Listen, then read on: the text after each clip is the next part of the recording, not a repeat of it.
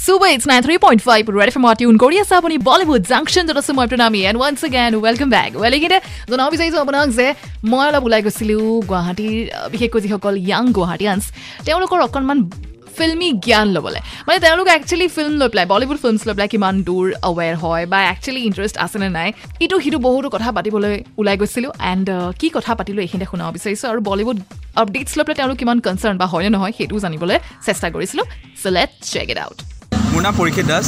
মোৰ নাম জুবিন কাশ্যপ। মোৰ নাম বৰ্ষা ৰাণী দাস। মোৰ নাম চিৰি ঠাকুৰীয়া। অ'কে তোমালোকে বলিউড আপডেটছ লৈ কিমান কনচাৰ্ণ কি কি মানে জানা? বলিউডত কি চলি আছে? ফিল্ম বহুত ভাল পোৱা চাৰিওফালে যিমান দূৰ মই জানো সেইটো হিচাপে ক'বলৈ গ'লে ছাৰা আলি খান আৰু কাৰ্তিক আৰ্যনৰ যে নতুন ফিল্ম এটা কৰি আছে সেইটো এটা হিমাচল প্ৰদেশত ষ্টাৰ্ট কৰিছে দেন তাৰে ফটোজবোৰ বহুত ট্ৰেণ্ডিং হৈ আছে।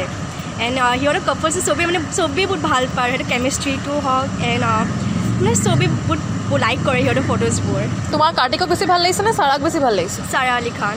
চাৰা আলি খান। অঁ অঁ এইটো থোৰা উল্টা হৈ গেল। এনিৱেইজ তুমি কি জানা?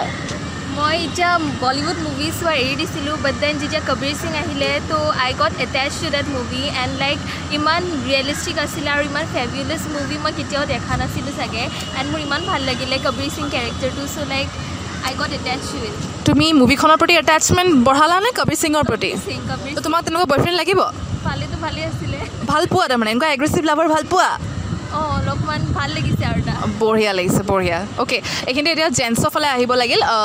পৰীক্ষা তোমাৰ পৰা জানিব বিচাৰিম। বলিউড আপডেটছ তুমি কিমান কি কি জানা? এতিয়া ৰিচেণ্টলি ছুপাৰ থাৰ্টিখন ৰিলিজ হ'ল। মই ফাৰ্ষ্ট ডে চালোঁ।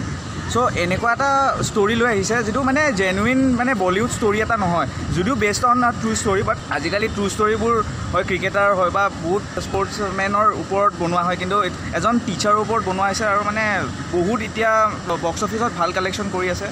চ' এইখিনি জানো। অ'কে আৰু আৰু এজন আছে মোৰ সৈতে জুবিন। আৰু জুবিনে এতিয়া জানে নে নাজানে? Because he looks like a question mark right now okay কি কিবা জানানে? নাজানা? বলিউডত এতিয়াতো নাজানো কিন্তু ফেচবুকত যিমান দেখি আছোঁ মেক্সিমাম মই শ্বাহৰুখ খানৰে চিম্বাৰ যে ওপৰত ভইচ অভাৰ দি আছে সেইটোৱে বহুত ট্ৰেণ্ডিং কৰা দেখিছোঁ। শ্বাহৰুখ খান তাৰপিছত তেওঁৰ ছান হেৰি আৰ্যন খান মই সেইটোৱে জানো আৰু সেইখিনি বহুত চলি আছে। অ'কে চাবানে নাই পিছে? চাম চাম। শ্বাহৰুখ খান আছে চাব লাগিব। অ'কে ঠিক আছে। চ' ইয়াৰ আছিলে কেইগৰাকীমান গুৱাহাটীয়ানছ আৰু লাষ্টৰ জনে যিটো ক'লে that was about the film the lion king য'ত আৰ্যন খান দ্য বেটা অফ শ্বাহৰুখ খান আৰু লগতে শ্বাহৰুখ খানে নিজেও ভইচ অভাৰ দিছে। ফৰ মুফাছা এণ্ড চিম্বা যি কি নহওক এইখিনি বেছি এতিয়া আপোনাক আগবঢ়াই নিওঁ আকৌ চুপাৰ হিটছ গানৰ ফালে আৰু ইনফেক্ট ইয়াৰ লগে লগে এইখিনি সামৰিছোঁ বলিউড জাংচনৰ ফাৰ্ষ্ট আৱাৰ লগ পাই আছোঁ আপোনাক নেক্সট আৱাৰত য'ত ৰৈ আছে আপোনাৰ কাৰণে বিছ paper so' be ready to participate ninety three point five red F M বাজাতে ৰাহ